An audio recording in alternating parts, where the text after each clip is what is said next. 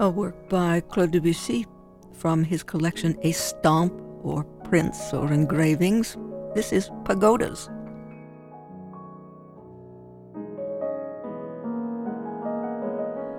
We're told by Francois de Médicis the influence of Japanese art on Westerners became palpable from the mid 19th century and especially after the 1862 World's Fair in London. In France, the 1878 World's Fair marked a turning point in artists' interest in Japanese art. Louis Gonse organized a monumental exhibition of more than 3,000 works at the Galerie Georges Petit in 1883. Meanwhile, several painters, Degas, Monet, Van Gogh, and Lautrec, to cite but a few, drew on Japanese prints for inspiration in their own works. Many were collectors. Monet owned an exceptional collection of almost 200 prints. Like such painters, Claude Debussy was fascinated by estampes, the colored wood-cut prints of especially Hokusai and Hiroshige. Edward Lockspeiser devotes several pages to this interest of Debussy's, fed by his friendship in the 1890s with the sculptor Camille Claudel, with whom he would peruse albums of Hokusai. In fact, a copy of Hokusai's The Great Wave at Kanagawa hung on Debussy's study wall for many years, and a stylized reproduction of it adorned the front cover of the first edition of La Mer at Debussy's request. A journalist visiting Debussy in 1911 noted that in his study the main item was a Japanese koto, the instrument. Meanwhile, composer Ernest Chausson had a collection of approximately 50 prints with a series of works by Hokusai and Hiroshige. The core of his collection included ukiyo-e, images of a floating world, that were permeated mostly by the characters of kabuki theater, the world of the geisha, and the pleasures of Edo. These prints were created for many purposes souvenirs for tourists visiting Edo, the Red Lantern District, among other places, or calendars. Meanwhile, one of Debussy's acquaintances, Julien Tiersot, wrote this theater review. We hear the instruments playing throughout almost the entire performance, but what discretion! The sole shamisen, played by a single musician backstage, forms the core of the orchestra.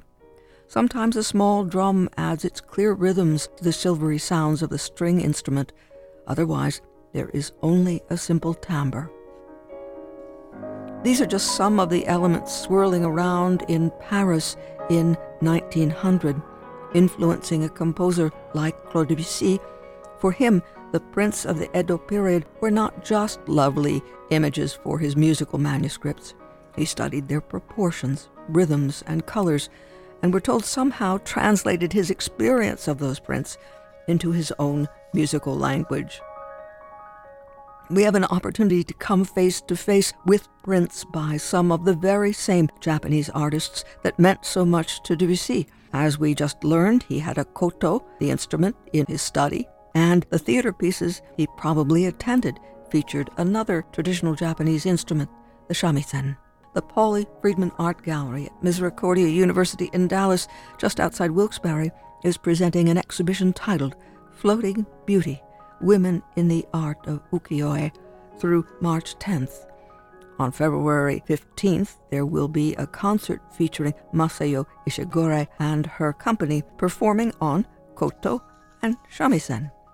Dr. LaLaine Little is director of the Pauly Friedman Art Gallery and an adjunct professor in the Department of Fine Arts at Misericordia. Dr. Little joined us in the WVIA radio studio to talk with Ken Hutchinson, a shamisen player with Masayo's company, to learn about the exhibition and the concert performance. We are presenting Floating Beauty, which is drawn from the permanent collections of the Reading Public Museum in Reading, Pennsylvania.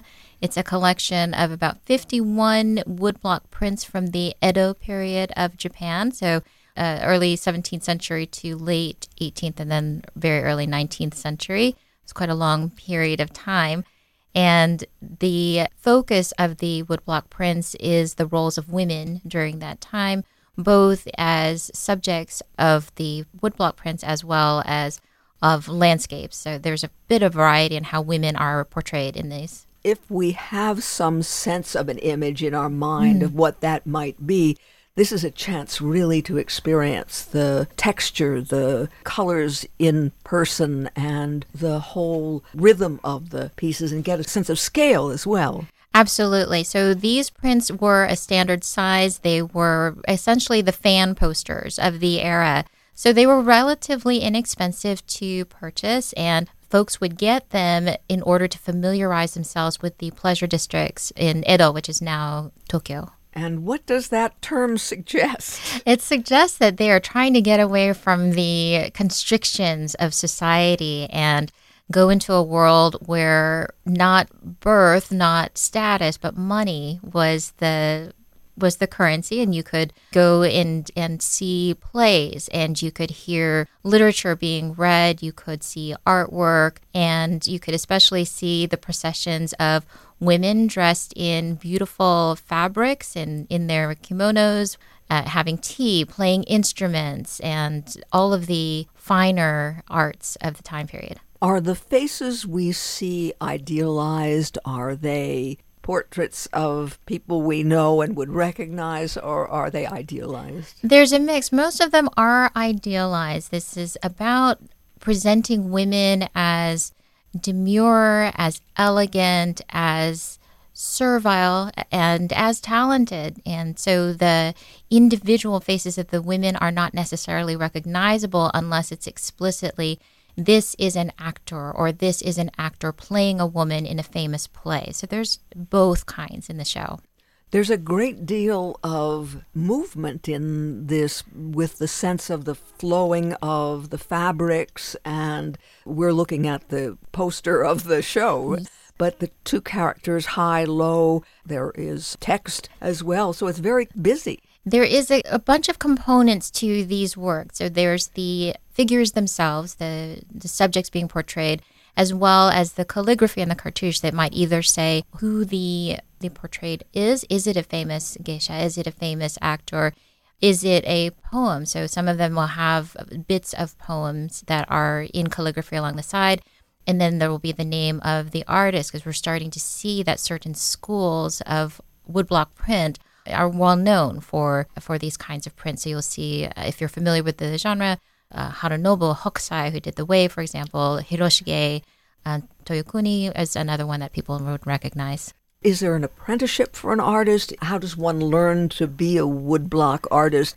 These would have been created in a workshop series. So there's the artist who creates the original image, and then you have the carver who works with the different every so if you think of every color in the poster as a different wood block there's somebody responsible for doing the black outlines there's somebody responsible for doing the reds you have someone who is an expert in color who is mixing the particular colors and things like blue that you might see on Hokusai's Wave for example were initially very expensive, very rare to make. And so when audiences saw that very rich blue and, and a true blue, not not the indigo, not the kind of washed out that they'd seen before, that created real excitement. Imagine just seeing, just going nuts over the color blue. You started by saying the textiles are absolutely gorgeous. Was that an art in and of itself, dyeing the textiles, or? Absolutely, absolutely. And this is the way that the merchants made their money. Now, in the class system of the Edo period, the merchants were the very lowest by birth. They were the lowest class, and in the 17th century, the merchants were at the top of the heap economically, but they couldn't appropriately spend all of their money in society because they were not allowed to. So the Yoshiwara district was a way for them to exert themselves, to assert themselves without being inappropriate. You mentioned the playing of music in the district. Ken has been with us and introduce us to Ken. Yes, I'd like to introduce audiences to Ken Hutchinson, who is a musician with the company of Masayo Ishigure, who is out of New York. She is trained in Koto, especially, and the company is also going to present at Misericordia shakuhachi and uh, shamisen.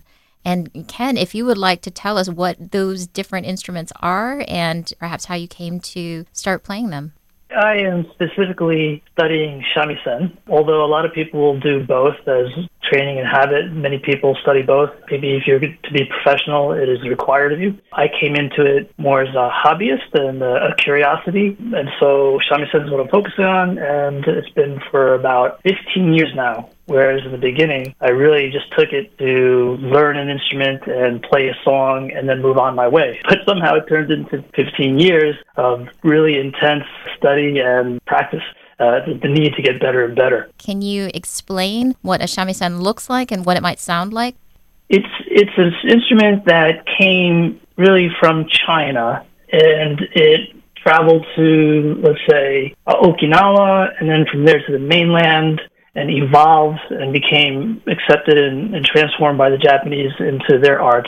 It looks like a banjo. It kind of sounds like a banjo. It has only three strings, however, so it looks like a guitar or a banjo, but it has its own very unique qualities. These are all handmade instruments, and but let me say this: it's an instrument that is made of natural materials, wood. Mostly uh, could be ebony or could be red sandalwood, and it's constructed uh, of three different segments. There's uh, something called the do, the body, and this is basically a drum with skin on both sides. Traditionally, in the old days, they would use mammal skin like cat or dog. More recently, we've moved towards uh, synthetic materials, more sensitive materials, and that's the do. And then there's the long and thin neck. It's called the sao, and it has no frets. So here again, we move away from the guitar and banjo, like no frets, just a thin, long piece of wood. And then the towards the other side is the headstock, or in Japanese, the tenjin. And, and here there's a little pegboard with the three pegs go in, the tuning pegs. And so the strings are then wound around the pegs and it's all held together by friction. And Ken, does it project or is it really an intimate sound? You know, it, it's a, it's an intimate sound, but it has you can create a fairly big sound. This is an acoustic instrument and it's made to be heard in an environment where amplification i mean you could do it and, and often in our concerts where we have a larger hall we have microphones to amplify the sound. But there is something unique about the sound. Uh, let me just describe this. The, the three strings are made of silk. And what's interesting about these silk strings is that they are uh, very sensitive to the environment to temperature and so keeping these instruments in tune is always quite quite the challenge and then on top of that, you have no frets, so you're you know you're going to hit that pitch, and you're kind of in the neighborhood, and it's done. The, the really skilled players have a, a sense of where their hand is going to press. And uh, if you're less skilled, and when I started out, of course, you couldn't hit the pitch at all, and it was very embarrassing. Oh my God, this sounds terrible uh, and so you sort of slide into the note if you can. So with practice, though, it gets better and better. But but these three strings are made of silk. They are dyed yellow with turmeric, which I think is interesting, and then they break quite easily. The the strings are held with a silk knot on the one end, and on the other end, of course, they're tied to the tuning pegs. And they are held up off of the skin of the, the body of this instrument with a bridge, usually made of sometimes bone, plastic, uh, in the old days ivory. It's called the koma. It's the bridge. And so you hit these strings and the body of the guitar with a very large pick called a bachi. And the bachi has a very unique shape. It looks, um, I've heard people describe it as a, a ginkgo leaf, kind of a fan shape. It's very large and cumbersome, and so you hold it in a particular way, and you slap down on the string and hit the body. So it's kind of a percussive instrument as well. Uh, you know, it's more percussive, I would say, than it is uh, like a guitar, a string instrument. That percussive sound is very unique to the shamisen. The lowest string actually is the key. There's a nut on the, the headstock side which keeps the strings up off the fretboard, but the lowest string, which is known as the first string, ichi no ito, is not on that nut. It's in a little notch and in the notch, it holds it against the, the neck, but there's a little shallow scalloped piece of wood at that point, which allows the string to vibrate. And the, it's called the sawari, the sound. And this buzzing is very important to, to the instrument. And it's something that I think professionals would be very critical of. If you don't have a, a proper sawari sound, they would go, hmm, that's not it you know and for me for me in the beginning it, it would have hardly mattered but now the more I, i've been playing and the longer i hear the sound well I, I, see that it does make a difference and far be it for me to want to not have the proper saw. Obviously, you work on that, you work on that, and you work on setting the string properly so that it helps get that sound. It's quite fascinating, actually. Even though I think maybe an audience who hears it for the first time will not recognize the difference in any way, and yet when you're playing it, it's so ultra important. And Ken, what happens when you are holding it? Are you sitting on the floor? Are you on a stool? Are you standing?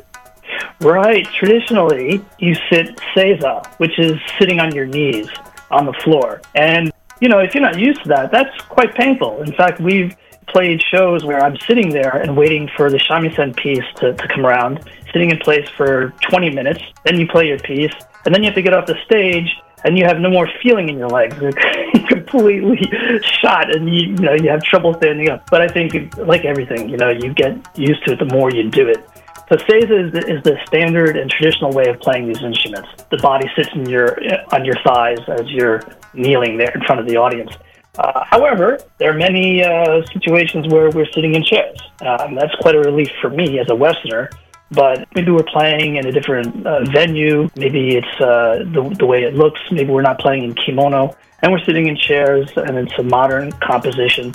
So it, it, runs the gamut. You can you can play the instrument any way you want and as the situation necessitates. I'm seizing right on that phrase you just used, Ken. Modern composition. Do you play a mix of traditional pieces and actually composed pieces? We we, we really do. Let me um, also clarify. I think in shamisen music, there's typically I would say three main kinds of shamisen and maybe 10 or more kinds of music that's associated with those types of shamisen. And we play Juta shamisen. That's the style that we play. And this is the style that's promoted by the school that was founded by my teacher's teacher, and that is Tadao Sawai. And it's it's a more more traditional sound. However, Tadao Sawai was kind of a pioneer of koto and shamisen and a master composer, and he tried to push composition to be more contemporary and to change um, how the koto and the shamisen are perceived by audiences, particularly modern audiences, and to move it into the future, right? Because it's not just a museum. This is not a, a graveyard of old pieces that we just drag out and perform because, right? It's constantly evolving. The music evolves, even though the instruments themselves are exactly the same as they've always been. There's no improvements to these instruments. I mean, you may change the material, the skin material, but the composition, the makeup, uh, the design, everything is exactly the same since the 17th century. What about telling stories, Ken? Do these pieces tell stories? They they do. I would say, you know, I I am not the historian who could talk deeply about it. However, what I've gathered is that the songs, I mean, maybe the whole art form really developed alongside with puppet theater. You know, they were accompanying the, the puppet theater performances, the no theater performances. And as those art forms transformed and became, say, kabuki theater, the shamisen came along for the ride and still is accompanying these art forms. But when you move forward into now in the 20th century and 21st century, people are composing pieces for as they're commissioned you know, whether it was an event, you know, some tradition to be done every year, whether it was just to reflect, you know, their feelings, just like any any um, artist in the states say, where you know, oh, you know, this is a very personal. You know, I'm trying to to convey the feelings uh, that I've gone through uh, this past year. People are doing that. It's just like any musician and any composer at this point. So we have a lot of these contemporary compositions that I think don't have a story to tell so much as there's a title and you might create an image. And so you might get a feeling or an image from these pieces. And a lot of them are, are images of nature. And so you'll see a lot of the titles like uh, Ginga, which means the, the galaxy, the stars. And so you would then imagine, oh, yes, I can get that feeling from this, this piece as you're listening to it the opportunity for people to experience these woodcuts and then to hear this music that may have been from the time, but maybe contemporary, seems like a wonderful thing. Not that you have had to, Ken, but have you immersed yourself in the course of your coming to be a skilled player in the, for example, visual arts? Yeah, L- LaLaine, I was I was listening to your description of was it Floating Beauty, the woodblock print exhibit, and this is quite a quite a coincidence because I would say my training, by the way, is as, a, as an architect, and I, oh. and I worked for a long time. So shamisen came to me as, as a hobby, like I mentioned, but it's become something that I've done more and more, and it's sort of taking over my life. And, and I've since retired being an architect, so I guess music has become very important. But the, my favorite art form happens to be the ukiyo-e woodblock prints. I love that because I, I do a lot of illustrating myself and I am very inspired by that style. And particularly, let's say, artists like Kuniyoshi and Hiroshige, and particularly uh, Sharaku, I think it is, because he, he is known for those very quirky, almost kabuki artist portraits.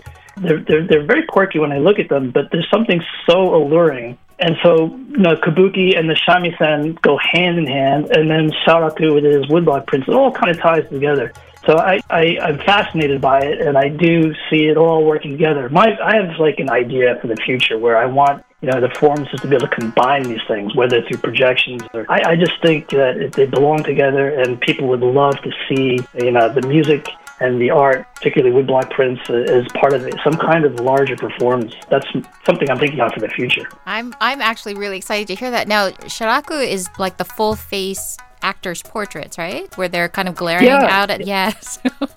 yeah, they're they're weird, right? They're, yes. They're, but they're fantastic. This set does not have a Sharaku. It does have some more close-up portraits, but for the most part, these are a little bit more celebratory of the, the, the artistry, I guess, of the time period. There are some actors that are playing female characters, and in those the action is quite aggressive. But mm. uh, but yes, I see what you mean because especially if we're thinking of koto and shamisen as a traditional art form and we're trying to make it more modern and contemporary and, and have people realize that there are modern composers working with shamisen and koto, then the Sharaku I think is a good pairing with that because it is so high emotional. It is, and and the other thing, which you know I really didn't know much about uh, the woodblock prints. I had always assumed there's an artist slaving away in a studio, but it's a highly collaborative yes. studio-like process, right? So, I mean, similarly for music, uh, you can play shamisen by yourself in the room, but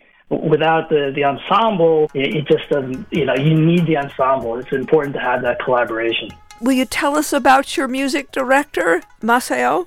I don't think I could do her justice. I mean, she's been doing it for a long time and maybe over 25 years now in, in New York City alone. But what I can say is that she was a live-in student with Tadao Sawai, which was a unique opportunity uh, for anyone living in Japan at the time. I, I, don't know, I can't think of an equivalent to, to relate to here in the States, but you had the opportunity to study with someone you admired and someone who was a real pioneer in whatever art you were studying. That would be an amazing uh, one-off thing. And she was able to do that. So she studied with, with the Sawai, and not just Tadao Sawai, but his wife, Kazue Sawai, who's also one of those brilliant koto masters. And, and she came and became a master herself, and then they started to send the, these masters master students across the globe to spread the, the music and, and the art. So, uh, you know, where some people may have been sent to Australia or Thailand or uh, she was sent to New York City. So she came here with nothing other than the blessings of her, her school, you know, and created her own little studio and, and it grew. And then she also was able to be invited and, promote herself to larger performances uh, with orchestras and collaborations with many different kinds of artists to where she is today. Uh, and again, I, she's been recognized by the Japanese embassy as know, important artist, celebrating Japan and promoting Japan culture. And I came to her just by chance. I found her online, her website, and I wanted to take lessons. And so I was introduced to her via that. Uh, and again, it you know was quite a discovery and quite fortunate for me. So uh, she then has been taking me and other students to her performances, which I think again for for any teacher of the instrument is quite uh, unique for Tsumasa Ishigure. She had the, the courage or the confidence uh, in her students to take them to performances with her. For me, I was sort of terrified because it's not my reputation, it's her reputation. So I would work even harder to make sure that I didn't mess up, you know, these performances. I, and, but again, that opportunity that she gave us is, really unique, right? It, it, it, inspired us to work harder, to become better. Even if you know, if we're serious at the beginning, you become pretty serious quickly if you think you're going to be playing in front of people, and your teacher's reputation is part of that. So, as a teacher, uh, I think as an educator, she is uh, as, I mean, it's an equal measure of of professionalism and um, just generosity as she is uh, as a musician on her own right. So, I mean, the other things she's she's done, which you can see, and on her website, she's been involved in um, movie soundtracks.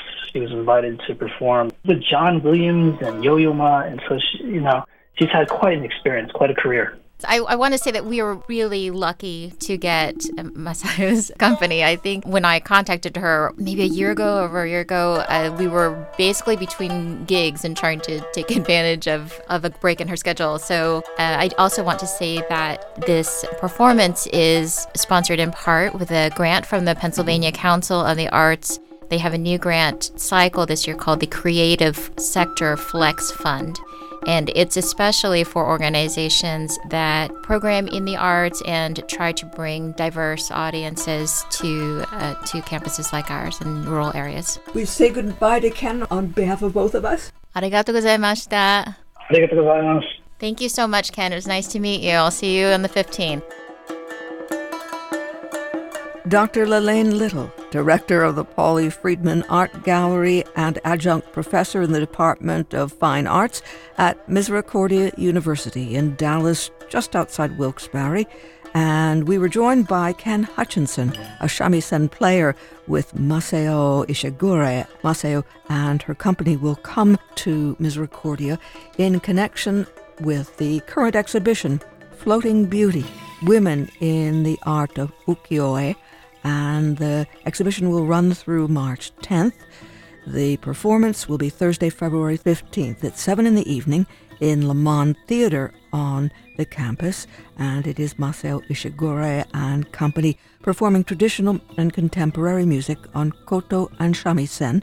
It is free and open to the public. For more information on the web, misericordia.edu slash art, misericordia edu slash art. The exhibition Floating Beauty, Women in the Art of Ukiyo-e, and it's running through March 10th at the Pauly Friedman Art Gallery at Misericordia University in Dallas, just outside of Wilkes-Barre. The musical performance will take place on Thursday, February 15th, so one week from this evening at 7 in Lemmond Theater.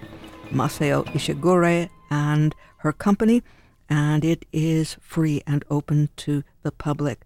For more information on the web, misericordia.edu slash art, misericordia.edu slash art.